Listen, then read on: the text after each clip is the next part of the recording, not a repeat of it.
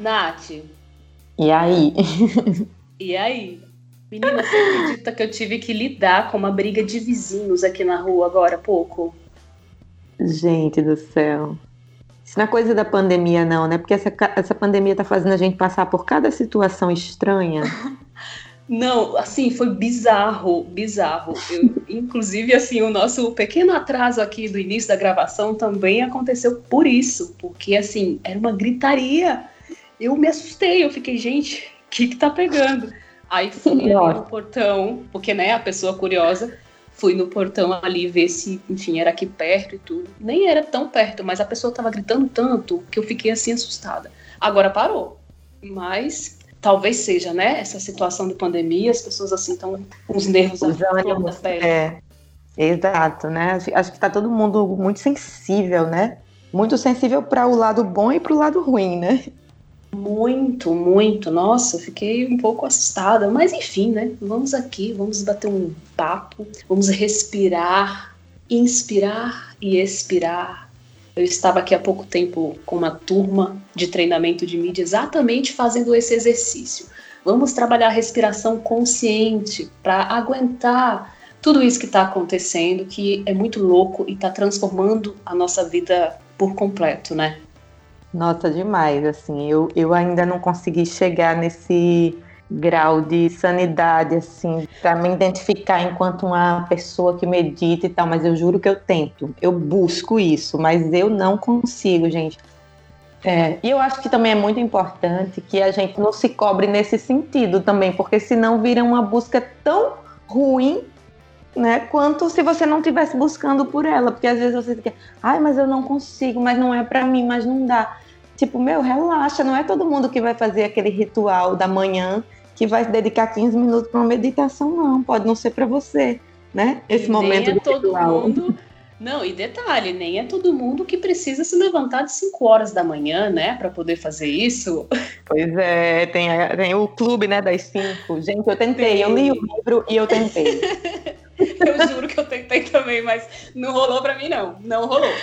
Nossa. Inclusive, nós estamos aqui iniciando esse podcast Papo de Mídias, que já é o número dez. Olha que maravilha. Eu acho que eu participei do Papo de Mídias dez, né? Do evento. Foi, você foi painelista exatamente do Papo de Mídias dez. Gente, tem... Tem uma coisa aí nesse... Tem uma numerologia. Eu vou pesquisar depois essa numerologia aqui, porque realmente a gente acabou de identificar agora, nesse momento, essa coincidência. Pois é. Que Mas, ótimo. Gente...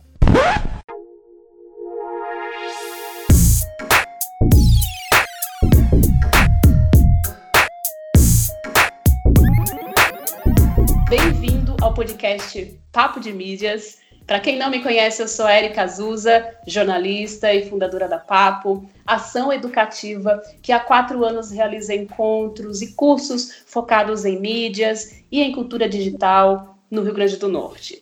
Neste episódio, o nosso foco com a Natália Santana será uma profissão super importante, bastante presente no nosso cotidiano, mas que ainda é pouco conhecida aí pela sociedade.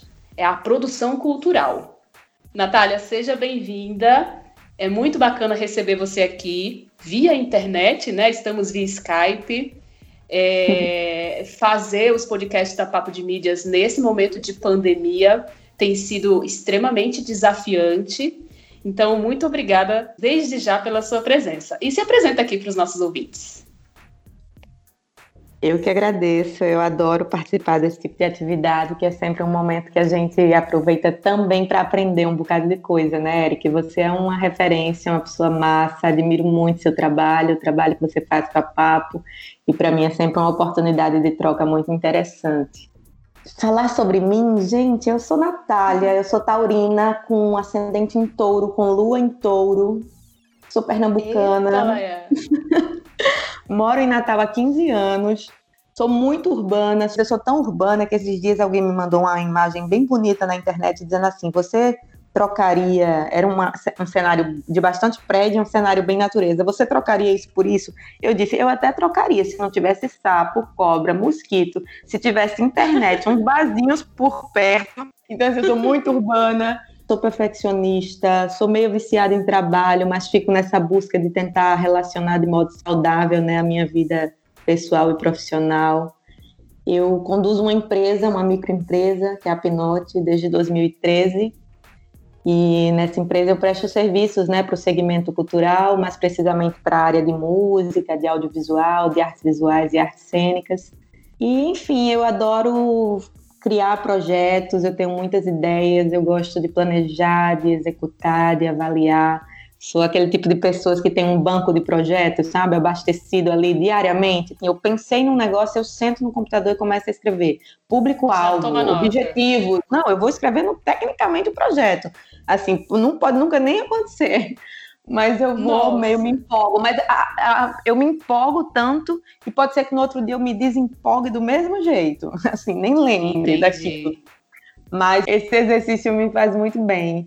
De todo modo, assim, de maneira geral, eu sou produtora cultural. Eu amo o que eu faço, eu amo o meu trabalho. Eu acredito que, através da minha profissão, da minha atuação profissional, eu contribuo para um mundo mais bonito, mais sensível, mais crítico, mais justo. E eu acredito na cultura como necessidade básica, né? Para mim não existe eu falar de saúde, de segurança, de saneamento, de política, de educação, sem falar de cultura. Para mim, cultura é ferramenta, é essência. E, enfim, eu sou muito feliz por estar, né, nesse mundo, nesse segmento, e por ter construído uma trajetória nele, e por estar construindo, né? De, todo, de toda maneira, ainda sou muito jovem. É uma luta diária, né, amiga? Eu, assim, uma coisa que me admira muito no, no seu trabalho, e aí a gente acabou meio que se, identific, se identificando, né, uma com a outra, é exatamente essa coisa da gente amar o que faz, né? É essa coisa da gente ter uma tranquilidade de diariamente colocar a cabecinha no travesseiro e, mesmo sabendo, com todos os obstáculos, todos os desafios que a gente enfrenta diariamente, né, para empreender em comunicação, empreender em cultura, empreender, no meu caso, em jornalismo, em educação, requer, acima de tudo, muita força de vontade, porque a todo momento vão aparecendo para a gente, né, situações e ideias que tentam nos desmotivar, mas o fato da gente amar o que faz, faz muita diferença mesmo, né? Nossa, demais, demais, assim... A gente sabe, né, das dores e delícias de ser o que se é, como diz Caetano Veloso, mas eu gosto, eu gosto tanto das dores quanto das delícias. Eu estava ministrando uma oficina esses dias e eu estava dizendo que uma das coisas mais importantes quando eu paro para pensar na minha trajetória, né, no meu trabalho, tudo que eu conquistei até aqui, eu fico pensando mais sobre os erros, né, e mais sobre o que eu aprendi a não fazer. Então, para mim, é muito pontuado por isso aí. E eu não acho que isso seja menor, que isso seja negativo, muito pelo contrário. Eu acho que as dificuldades, os erros, esse terreno muito movidiço que a gente vive é maravilhoso, porque provavelmente, né, a gente consegue se estruturar de maneira muito mais interessante passando por situações que nem sempre são tão propícias e agradáveis, né? Uhum. Traz muitas lições, né? É muito gratificante. Eu também me sinto muito gratificada, assim, quando eu, assim, olho um pouquinho para trás, vejo a minha trajetória, vejo onde estou hoje, enfim, os sonhos que eu já realizei enquanto jornalista, enquanto professora, e os sonhos que estão acontecendo agora, mesmo com todas essas dificuldades, mesmo com pandemia, né? Estamos todos é, tendo que se reinventar, e esse processo de reinvenção também tem gerado muitas lições. Com certeza, e muita ansiedade, né? Pelo menos eu sou muito ansiosa. Nossa. Então bastante. Eu fico pensando, meu Deus, e, e amanhã? E, e será que amanhã já dá para voltar assim? Eu não sei essa volta, né? Esse novo normal aí, não, não seria voltar ao normal a, a frase.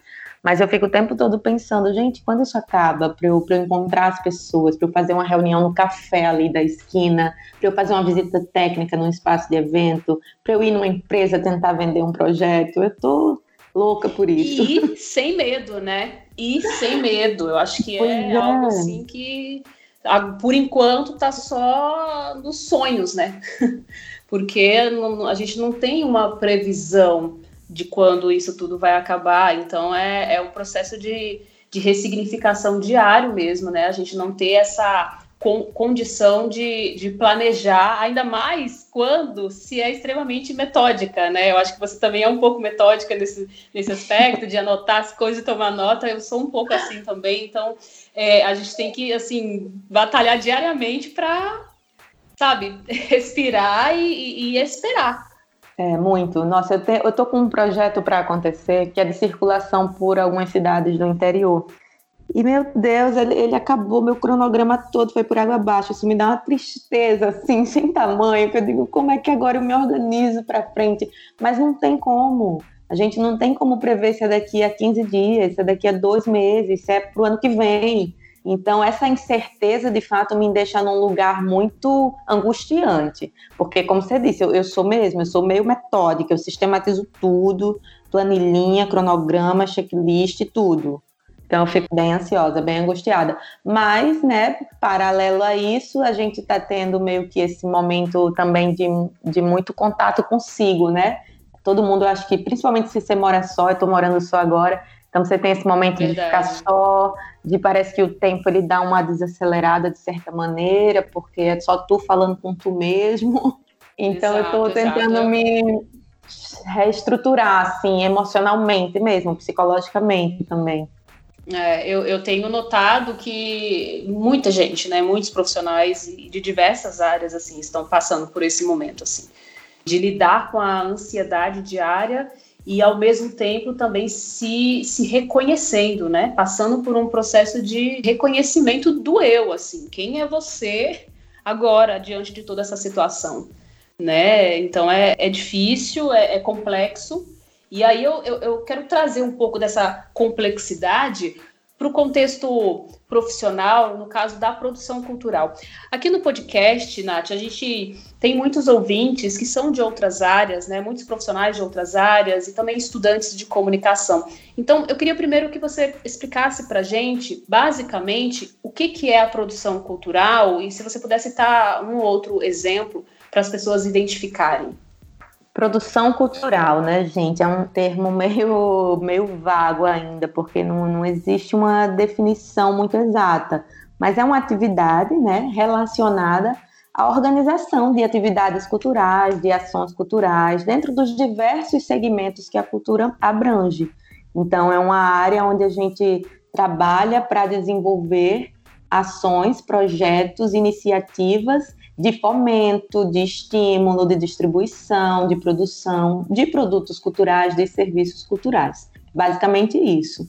E você que já tem aí bastante experiência, né, neste segmento, é, inclusive pouco antes, dias antes da oficialização da quarentena aqui em Natal, é, você coordenou, né, junto com uma equipe, o Burburinho, o Festival Burburinho. É, conta pra gente como que foi realizar o festival naquele momento, né? Eu estive presente lá em um dos dias, enfim, foi super bonito, a, a comunicação estava linda do, do festival, a programação também, e tive a honra, inclusive, de participar do fanzine, depois a gente comenta mais sobre isso, mas eu queria que você contasse pra gente como é que foi realizar o evento naquele momento uh, e o que, que mudou de lá pra cá, na sua opinião? Nossa, foi bem... Foi bem complexo. Inclusive, no último episódio do podcast do Burburinho, a gente falou meio que sobre isso, né? Sobre essa produção cultural nesse contexto de pandemia, trazendo o exemplo do próprio festival, né? Como estudo de caso. Pra gente foi muito louco, assim, porque a situação, ela estava posta no mundo, né? Estava acontecendo e tal, sendo que a sensação que eu tinha aqui, neste lugar, neste território, Natal, Rio Grande do Norte e tal, era que estava meio distante. Não sei se porque eu estava tão pilhada e tão concentrada nas coisas que eu tinha que fazer para o festival acontecer, né, que acaba demandando muito tempo e muita atenção, e eu não estava acompanhando, talvez, como eu deveria estar, um jornal, uma T V, uma coisa desse tipo. Mas fomos fazendo, né? Isso começou o mês de março, normal. É, não Exato. tinha nenhum caso ainda confirmado aqui, né, no Rio Grande do Norte. O caso Exato. foi confirmado um dia antes do evento começar. Tudo montado, Nossa. tudo pronto, passagem de som, tudo certo. Nossa. E aí, nossa, o evento começa na sexta, né? Sexta, sábado e domingo. A gente começa a montagem na segunda. Então, assim, já estava tudo pronto. Aí a gente viu um caso confirmado no Rio Grande do Norte. Aí eu disse, não, tudo bem.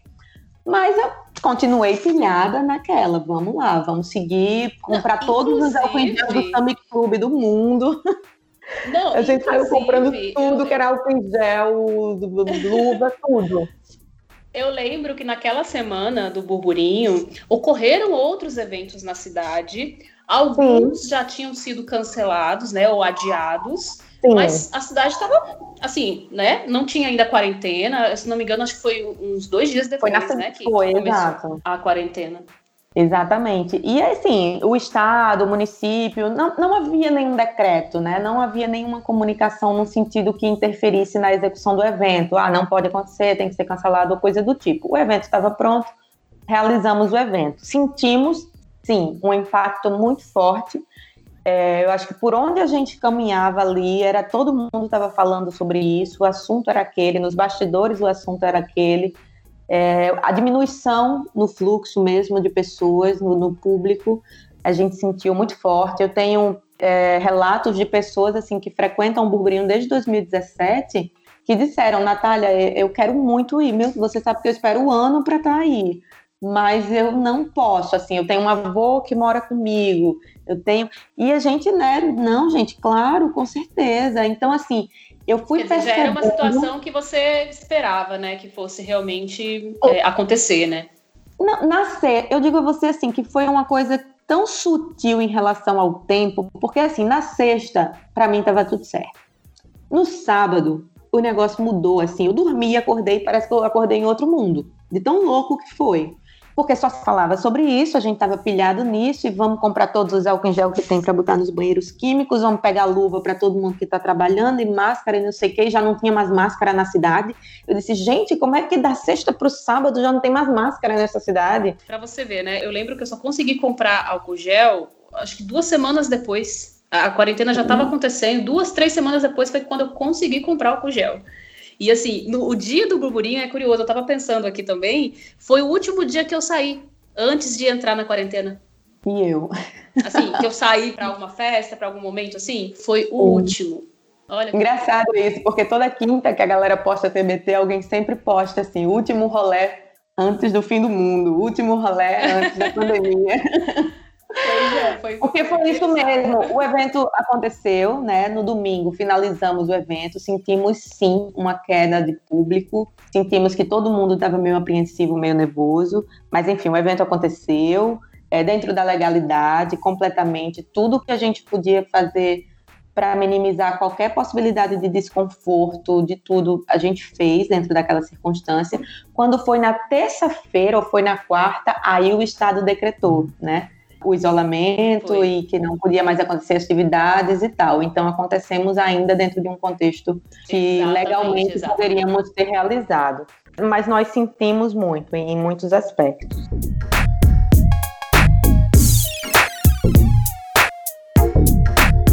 Mas, Natália, me conta, é, assim... Começou a quarentena e, obviamente, né, assim, o setor de, de entretenimento, os eventos, os shows, as festas, acho que de, de todos os segmentos, é sem dúvida um dos mais atingidos, né? Mesmo com a era das lives, né, mesmo com, com todo, toda essa transformação digital que a gente viu acontecendo e está vendo, né, acontecer aí com festas online, com shows online...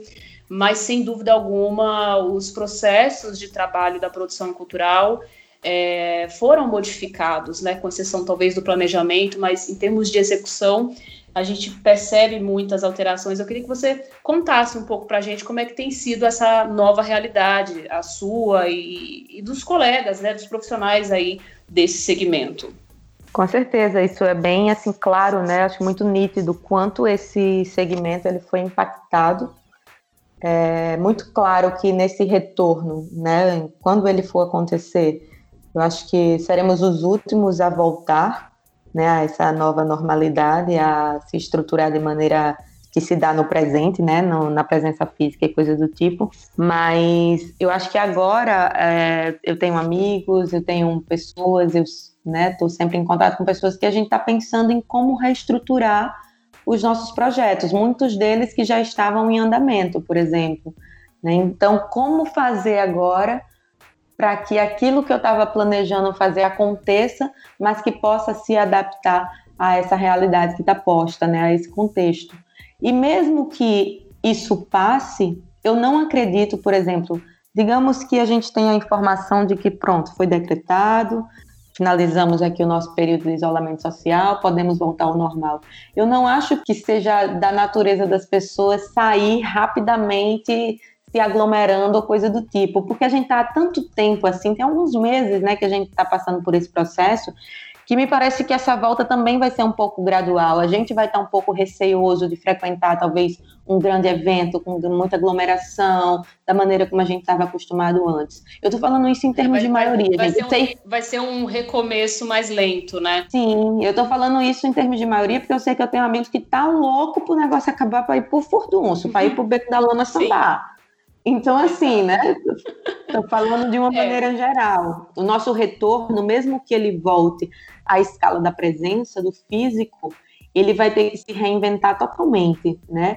Em, em relação a gente pensar, eu acho, de maneira até mais incisiva em questões de saneamento, né? De segurança sanitária, de limpeza, de tudo. Não que a gente já não pense nisso, mas agora vai ser tão importante eu pensar nisso como eu pensar na cenografia, sabe, no meu palco, Exato. na qualidade do meu som, vai estar no mesmo pé de igualdade essa discussão. Ele vai ter que ter ali um, um item específico, né, no planejamento para poder ser analisado no orçamento também do evento. Total. Isso tudo, né, com Total. certeza vai impactar mais profissionais, vai envolver novos profissionais, enfim, novas Sim. pessoas a serem contratadas, e isso certamente Sim. também vai atingir o cliente final, né? Sim, com certeza. E por um lado é interessante, assim, pode ser meio cruel, né, eu dizer, ah, interessante isso. Mas interessante porque eu acho que coloca a gente para pensar, para sair da zona de conforto, sabe, para se atualizar, para procurar processos que inovem já uma prática. Às vezes a gente faz uma coisa e ela dá muito certo, e a gente meio que se acomoda e começa a repetir aquilo. Então, assim, eu, eu digo isso porque posso passar por isso também. Tá? Poxa, deu tão certo, foi tão legal, vamos fazer de novo. Não, vamos fazer, vamos botar a cabeça para pensar o que é que a gente pode fazer além, né? Como é que a gente pode criar um processo diferente, uma experiência diferente, uma prática diferente, até de trabalho mesmo, né? Uma gestão diferente desses processos. Então, eu acho que está fazendo muito produtor, muito artista, muita gente desse segmento mesmo do empreendedorismo criativo, da economia criativa, da produção cultural, da gestão, pensar em novas maneiras, em novos processos, em novas maneiras de lidar com a situação, de se relacionar com as pessoas, de se relacionar com o público, de se expor, né, de manter-se visto e coisa do tipo. Eu acho que as lives, é, eu... bacana, muito legal, mas ela também chega um momento que vira esse lugar do comodismo. Exato. Eu me questiono muito em relação às lives, uh, no sentido da entrega, sabe? Eu fico... E aí, esse processo de resetar o que já existe, né? De sair dessa zona de conforto. Eu também estou passando por isso é, com a Papo de Mídias, enfim, repensando várias ações, várias coisas que a gente já, né, já tinha ali todo um critério, todo um planejamento já... conhecido, a equipe de voluntários já sabia, cada um já sabia o seu papel, e agora a gente faz o quê? Puxa, vamos pensar novamente, vamos buscar novas soluções, e essa busca por novas soluções, para mim, assim, vai muito no sentido de, poxa, o que que a gente vai fazer para poder realizar uma entrega que seja, pelo menos, próxima ao que a gente quer mostrar, sabe? É o nosso propósito. Eu acho que esse é um grande desafio, né? De todos os profissionais, ainda mais da economia criativa, assim. Como fazer com que a gente consiga manter conexões, gerar conexões é, humanas, né? Através é, das plataformas, independente das plataformas, é, pelo menos nesse momento agora em que o isolamento social ainda se faz extremamente importante, né? Com certeza, Erika. Eu acho que quando tudo isso começou e que a gente viu, né, essa atuação, sobretudo de grandes artistas, né, promovendo as lives, promovendo esses shows online, nas plataformas de streaming, coisa do tipo, no sentido da acessibilidade, da democratização àquele produto, àquele serviço artístico. É, eu vi muitas pessoas me falarem assim que, tipo, putz, eu não tinha grana para ir num show de tal artista, tô aqui assistindo ele agora e tô super feliz e tá massa e é incrível. E ter a possibilidade de interação além do digital, de mandar uma mensagem, de subir um emoji, de coisa do tipo. Acho muito legal, acho muito válido isso. O que me preocupa, e é até um ponto que eu tenho pensado também e discutido muito, é quando essa entrega, ela deixar de acontecer. Será que esse público que estava consumindo, que estava frequentando esse ambiente digital, ele não vai ficar acomodado ao consumo apenas no ambiente do digital? Porque, por exemplo, eu faço um festival de cinema, né, na Praia de Ponta Negra todo mês de janeiro. E eu tenho visto muitos festivais de cinema acontecendo de forma online. E eu acho uma estratégia ótima. Inclusive, talvez eu tenha que fazer o próximo Cine Verão online também. Mas eu fico pensando, até que ponto também essa prática do consumo online, né, não vai deixar a gente acomodado, porque a gente já, já é tão difícil a gente sair de casa por várias questões, por segurança, por transporte público, por, por preguiça, por grana. E isso também faz com que a gente pense, né, nesse, nesse mundo pós-pandemia, que tipo, poxa, mas estava tão legal no online... Ah, eu só vou, eu não vou não, só vou se tiver no online também. Então a gente talvez vai ter que é um risco muito grande, né? É, eu acho disso porque cria um hábito, né? É, tem aquela coisa, né? Se você passar vinte e um dias fazendo a mesma coisa e tal, meio que vira um hábito. Meu, a galera tá há mais de dois meses vendo live. A prática repetitiva, ela acaba virando um hábito e acaba fazendo com que a gente, de fato, voltando a falar sobre isso, se acomode num esquema, né? Num processo. E aí eu fico pensando, será que a galera vai querer ir pro meu festival de cinema quando ele voltasse na e praia? Isso, isso vai fazer com que a volta seja ainda mais gradual, né? Gradual, muitas total. Pessoas, assim, seguirem esse ritmo, enfim, tiverem esse tipo de pensamento, né? E, enfim, eu acho que como você é. bem colocou, as nossas características já de, de, de dificuldades mesmo, né? Enfim, sair de casa, às vezes dificuldade financeira mesmo, pode, pode sim acontecer, mas... Não sei, ao mesmo tempo eu também penso que isso tudo está forçando uma, uma certa transformação digital que a gente não tinha visto ainda acontecer, né? Assim, eu fico observando muito, por exemplo, pessoas que nunca usaram tanto internet como agora, sabe? Gente de várias idades, assim, que não tinham hábito de comprar pela internet, estão comprando pela internet... Né, pessoas que nunca tinham feito um FaceTime ou usado o, a chamada por vídeo do WhatsApp e, e agora estão acostumadas a fazer isso para poder manter vínculos, né? Então, é, é uma discussão extremamente profunda e longa e, e a gente perceber de que forma essas coisas poderão ser oferecidas, né, no, no futuro próximo. É, se elas vão deixar de ser oferecidas. No caso da produção cultural, eu fico me questionando muito também em relação aos profissionais que não estão trabalhando, sabe? Assim, pessoas do backstage mesmo ali, que agora elas não estão nas lives, sabe? As equipes Sim. que trabalham nas lives, é, talvez com exceção dessas mega lives aí, né? Que, enfim, uhum. é, acho que é um outro critério, mas trazendo aqui para a nossa realidade, é, fica muita gente de fora, né? Dos trabalhos, assim, quando envolve o contexto do, do foco no digital. Com certeza, eu acho que a gente está passando por um momento muito crítico em relação a isso, em relação a trabalho, a renda. Eu conheço pessoas que estão passando dificuldades mesmo, assim, pessoas que trabalhavam ali como hold, como assistente técnico, sobretudo a galera mais... dos bastidores e da parte técnica, né? Porque às vezes a galera da executiva, ela continua meio que desenvolvendo o trabalho no online. Por exemplo, eu, né, sou produtora executiva, produtora artística, coordenadora de logística.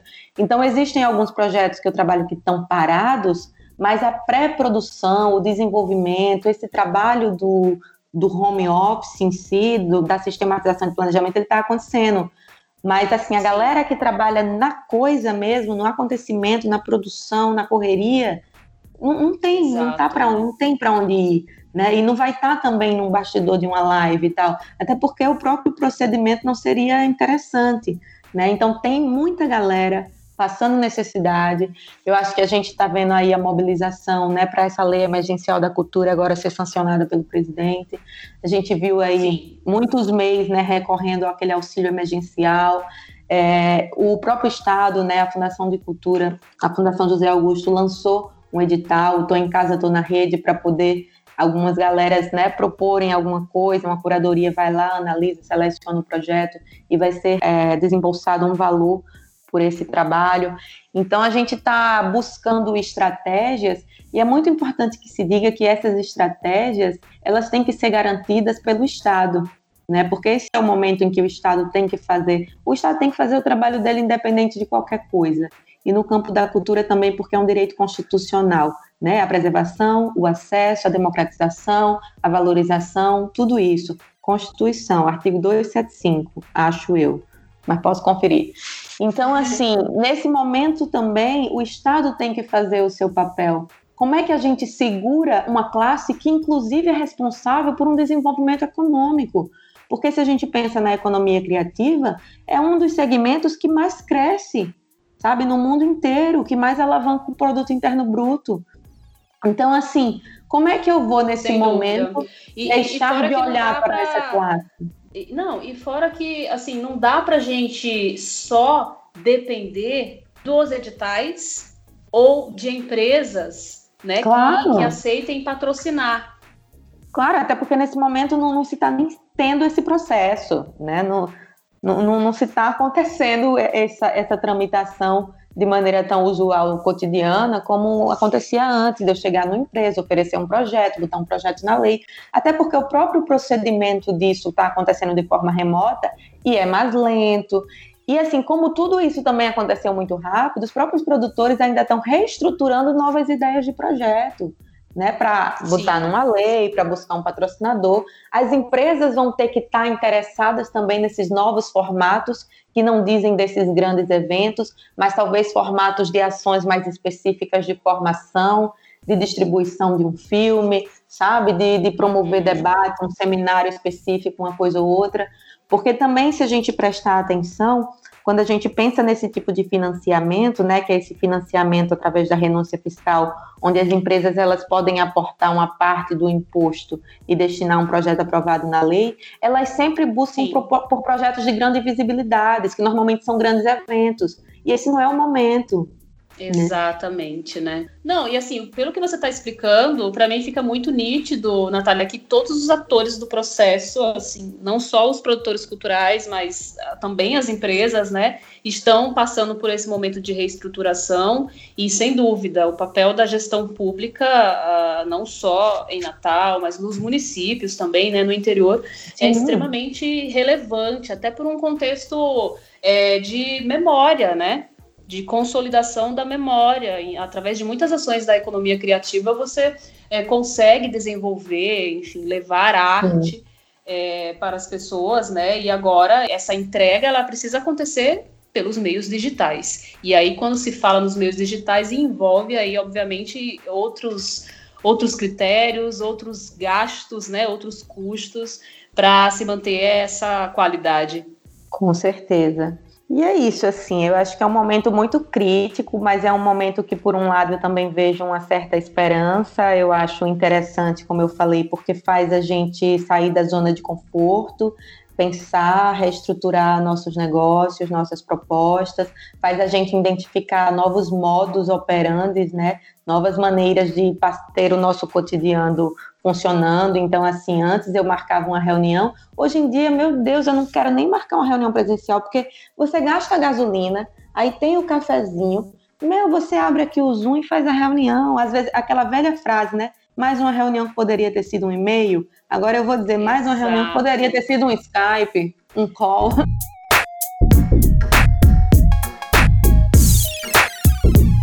Bom, Natália, a gente já está aqui chegando à nossa reta final dessa edição. Meu Deus, como passa rápido. Muito, né? É, eu queria muito que você falasse para a gente um pouco sobre como que você vê aí essas novas tendências, né? Tendências sociais, tendências digitais. Mais cedo eu estava lendo aqui um texto da Marta Gabriel, que ela colocava como sendo luxo do século vinte e um três coisas: privacidade, tempo e silêncio. Nossa. O que, que você acha disso? E como que você vê essa tendência, as tendências, né, para a produção cultural? Estou até anotando aqui esse privacidade, tempo e silêncio, gostei. São coisas que eu adoro. É um luxo, né, hoje em dia? Muito. Você ter privacidade, você ter muito tempo e você curtir o silêncio. Nossa, muito. Adorei, anotei aqui. Ah, concordo, total. Eu vou te mandar que... o link depois do texto. Acho que cada vez mais, né, as concepções de valor, ela vai sempre se dar nesse lugar da subjetividade, né? Para mim, luxo é isso também, não é mais eu ter um Rolex ou, sei lá, eu comprar um sapato caríssimo, não sei de quê. Meu luxo é eu poder ter a possibilidade de eu estar num lugar, silenciar tudo e curtir um som que eu gosto, sabe? Eu ter tempo para não estar tá sempre correndo para dar conta de alguma coisa, né? Eu ter privacidade luxo. Em todos os sentidos. Não, que coisa mais luxo do que você acordar sem despertador? Nossa, bom demais. Você não precisar colocar o relógio para despertar, assim, acordar quando a sua alma quiser acordar. Pois é, eu tava vendo, e sobre essa coisa da privacidade é engraçado, porque eu acho que quando a gente começa a se expor de certa forma nas redes sociais, e acaba sendo meio que uma característica, eu acho, até da minha geração, né? Sou milênio, então sou, tive essa oportunidade de meio que crescer junto com essa possibilidade de acesso a computador, à internet e tal. Sempre tinha o Orkut, eu estava no Orkut, tinha o MySpace, eu estava no MySpace, e fui me envolvendo muito com isso. Então, eu tenho uma facilidade muito grande de, de transitar nas redes sociais. E aí faço lá meu story e tal. Engraçado que às vezes Carito vê eu fazendo story, aí me olha assim com uma cara meio estranha, né? Que já é de uma outra geração. Você tá falando com quem? Não, com a galera aqui, pô, no meu story. E aí eu achei engraçado essa coisa da privacidade, porque a partir do momento que tu começa a se expor, por mais limite que tu impõe a essa exposição, sempre o outro vai, vai se sentir muito à vontade para chegar, né? E eu acho que foi Exato. Ontem, eu tava dando oficina... E vai pedir essa... mais. Né? Pois Me é, então, eu tava dando oficina. Segunda, terça e quarta. Mas você grava, tava... mais as pessoas querem que você grave. Pois é, aí eu acho que eu fiquei um dia sem postar nada. E aí eu acho que uns três, quatro pessoas, assim. Primeiro, minha mãe. Você está por onde? Que não postou nada do Dia dos Namorados. Acho que foi sexta isso. É desse jeito. Aí a outra botou. Ei, não faz mais story, não. Deixou de ser blogueirinha. Aí eu acho que alguém uma falou também. Né? Então, aí alguém falou. Ai, tá bem escondidinha, não quer mostrar o presente do Dia dos Namorados, né? Eu digo, gente, que loucura! É, é isso aí mesmo, é isso aí. E assim, é muito curioso porque, por exemplo, eu, eu também faço parte dessa, dessa geração, né? Geração meio que conheceu o, o, o pré-digital e, e sentiu na pele todo essa, esse início do digital, né? E é muito louco, porque no caso das redes sociais, é, eu vejo realmente como uma avalanche, assim. Quanto mais você grava, mais as pessoas querem que você grave mais. E se você não grava, as pessoas começam a criar questionamentos, assim, né? A criatividade não tem limite, né? E, e aí você buscar essa privacidade, ela... leva um tempo, né?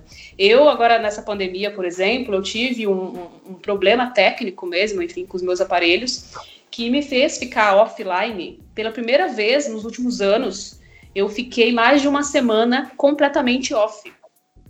Né? Nossa. E aí, claro, assim, minha família sabia, né? Assim, os melhores amigos, as pessoas que convivem comigo, sabiam do que estava acontecendo, né? Mas o público em geral não. Menina, Sim. quando eu recebi de volta esse meu aparelho, eu juro pra você, eu acho que foi assim, tipo, uma semana, aos poucos, ali, conversando com um, conversando com o outro, porque as pessoas ficaram, gente, cadê você? O que que aconteceu? Sabe? Você tá doente? Você teve algum problema? Então, assim, as pessoas ficaram bem neuróticas, assim, preocupadas, né, comigo, porque eu tinha aquele hábito de estar todo dia ali online, mas, ao mesmo tempo, aconteceu uma coisa curiosa. Eu fiquei tanto tempo off, esse off me acendeu para outras coisas muito boas. E aí eu tenho, nos últimos tempos, postado bem menos do que eu tinha o hábito de postar, sabe? É, é muito curioso isso, assim, é algo que eu tenho meio que ressignificado também, enfim, tentando é, postar em horas específicas, sabe? Assim, tentando uhum. focar um pouco mais em, outros, em outras coisas, em outros trabalhos, porque eu também senti que eu estava precisando de um, de um detox digital mesmo, sei lá, aquele detox que, que eu comentei lá no, no fanzine do, do Burburinho, é. eu meio que apliquei aquilo lá, sabe, e assim, tem sido bem renovador, assim, é uma busca constante, essa busca pela privacidade, sabe, essa, essa busca é, por ter tempo para curtir o tempo e curtir o silêncio, é uma busca diária. Com certeza, nossa, é, é também a minha busca, assim, sobretudo por ser uma pessoa hiperativa, que faço muita coisa, então também é um processo meu comigo mesma de me impor, às vezes, algumas coisas, que às vezes nem vem do externo, vem de mim mesma, sabe? Então eu tenho que, ó, pera, vamos aqui. Mas sobre o zine que você falou, né? Nossa, foi muito legal o conteúdo desse zine, assim, a gente recebeu um feedback muito legal, a gente distribuiu três mil exemplares, né, nessa edição, mandamos para pontos físicos, foram quarenta e oito pontos físicos, a gente mandou inclusive lá para Jovem Pano, né, você estava gravando sim, por lá. Sim, muitas pessoas receberam lá, ah, exato. Foi Nossa, durante o evento a gente pessoal. distribuiu muito, foi muito legal, assim, acho um conteúdo muito interessante, né, essa edição do Burburinho a gente trabalhou meio que essa estética da web anos dois mil, e aí como eu tinha até te falado, né, quando eu entrei em contato, cara, a gente vai fazer um zine, é um material impresso, é um material que se dá no offline, então vamos falar de alguma coisa relacionada a isso, a essa importância, a essa necessidade, a essa coisa legal também que é viver o offline, né? Mas Exato. que é difícil para a nossa geração, sobretudo, né, para a galera mais jovem, porque às vezes não é que a gente não quer estar offline, não, às vezes eu não consigo, Erika. Às vezes eu digo, gente, eu vou ficar aqui, eu boto para os meus aplicativos eles pararem de funcionar às vinte e duas. Se eu tiver que mexer eu neles, eu tenho que ativar. E eu ativo sempre mais quinze minutos. Mulher, sempre. O meu é onze horas. Gente, eu boto às dez, não sei por quê. Mas não adianta. Por que, que a gente faz isso, né? Não Ó, sei. Se você que está ouvindo a gente também tem esse hábito, escreve pra gente, que conta, conta pra gente, porque ah, mais só cinco a gente faz isso, é, né? Não, acho que não. Gente, é um absurdo, trava tudo, o meu travava tudo, e eu tudo, saio é. destravando. Ai, não, eu, eu preciso ver mais uma coisa, pá, destravo. Ai, eu preciso ver não sei o que, pá, destravo, cara, pois é. não dá pra entender. Mas eu, é muito assim, importante, é... né, esse tema do detox digital, eu e você fala com tão bem sobre isso.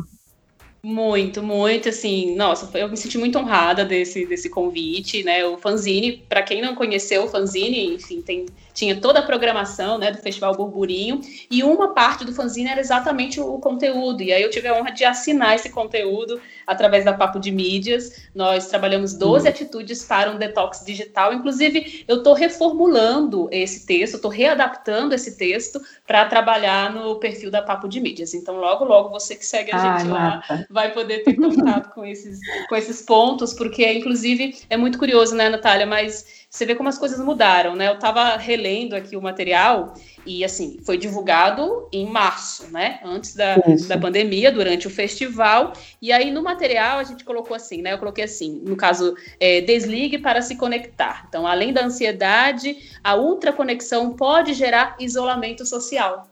Nossa! Então, você vê... Toda a discussão em relação ao isolamento social, até antes da pandemia, era no sentido de que, se você fica muito conectado, você deixa de se conectar fisicamente com as pessoas, você deixa de estar presente, em contato com as pessoas. Só que agora, com o isolamento social causado pela pandemia... Pois é, mudou, ao contrário, né? né? É o uhum. contrário, tipo, não se sinta sozinho, mantenha os vínculos com os amigos, com a família... É, através das telas, né? Use as telas para se manter é, em contato. É, é muito louco, né? Essa, essa reflexão, como as coisas mudaram. Então, por isso que a gente, eu estou trabalhando agora na, na readequação do texto, na atualização do texto, para poder incluir lá no Instagram. Mas, Natália, para a gente concluir, né, aqui no podcast, todo finalzinho da edição sempre tem a hashtag Papo de Mídias Indica. Então, conta pra gente o que que vem te inspirando e o que que você vai indicar para os nossos ouvintes.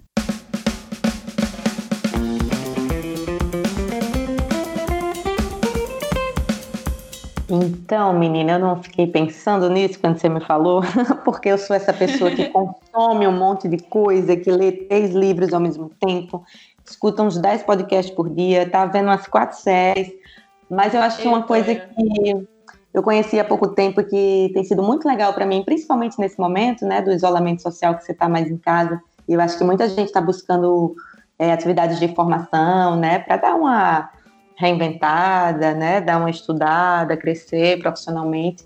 E eu descobri uma plataforma de cursos online que é muito legal, que se chama Domestika. Ela se diz uma comunidade criativa, né, porque a maioria dos cursos que estão nessa plataforma, eles são cursos voltados para criatividade, tipo design, comunicação, arquitetura, é, games. Então é muito incrível. E eu estou fazendo um curso por ela que se chama de é um curso de comunicação criativa com o Marcelo Tais. Então, assim, tem sido muito legal. Foi um curso bem baratinho. Eu acho que eu comprei por trinta e nove reais e noventa centavos, alguma coisa assim, meio que numa dessas promoções que está rolando muito nesse momento. E, nossa, eu estou adorando e já estou de olho em mais dois cursos aqui.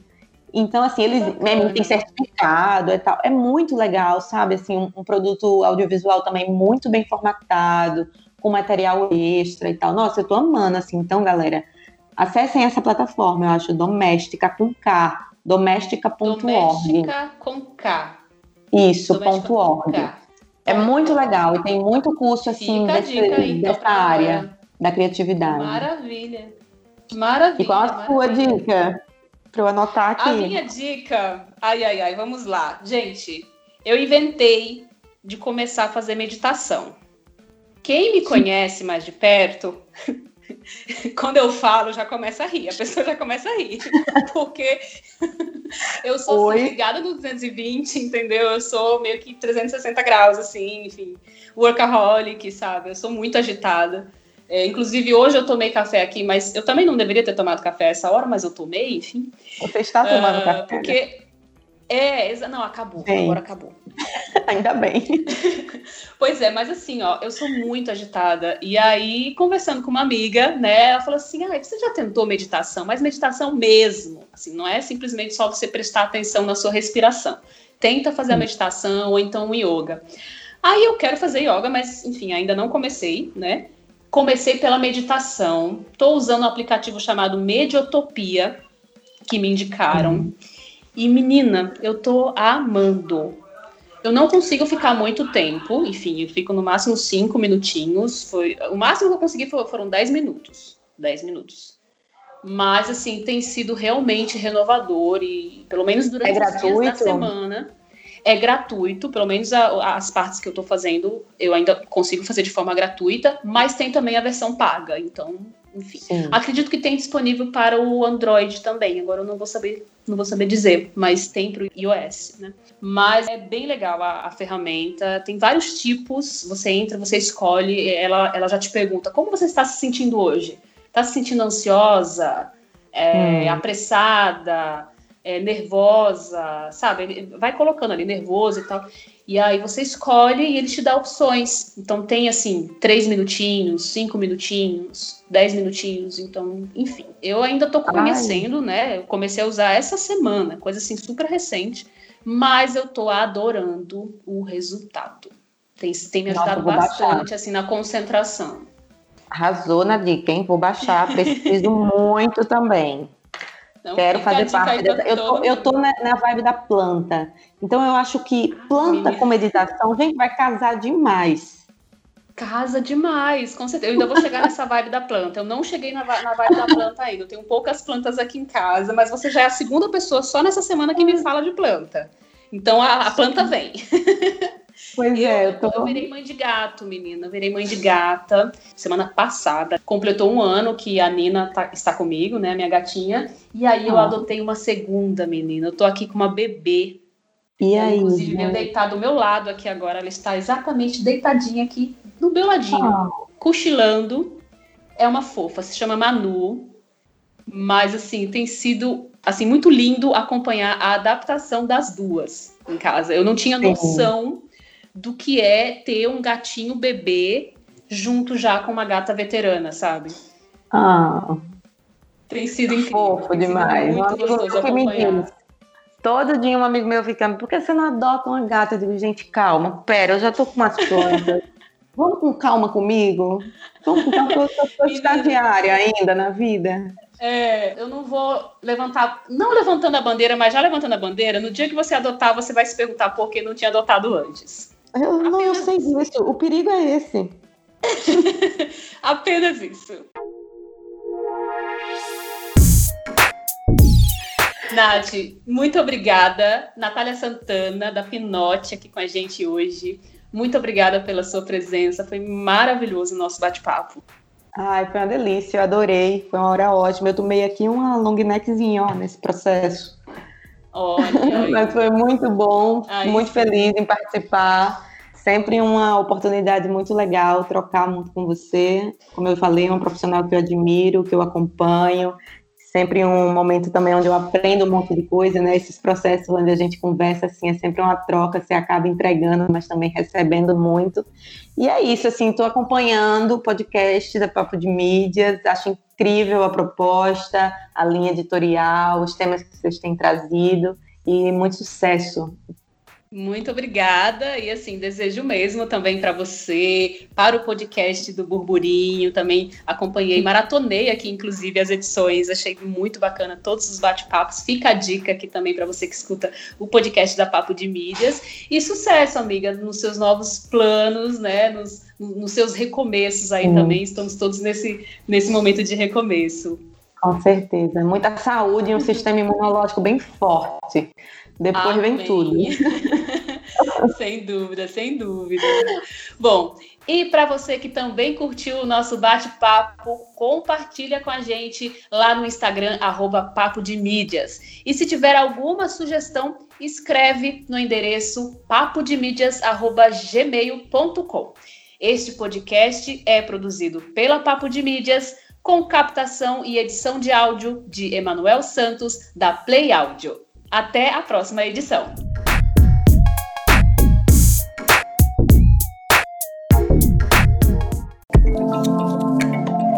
Este podcast é produzido por Play Áudio Rádio Intor. Play Áudio Rádio Intor.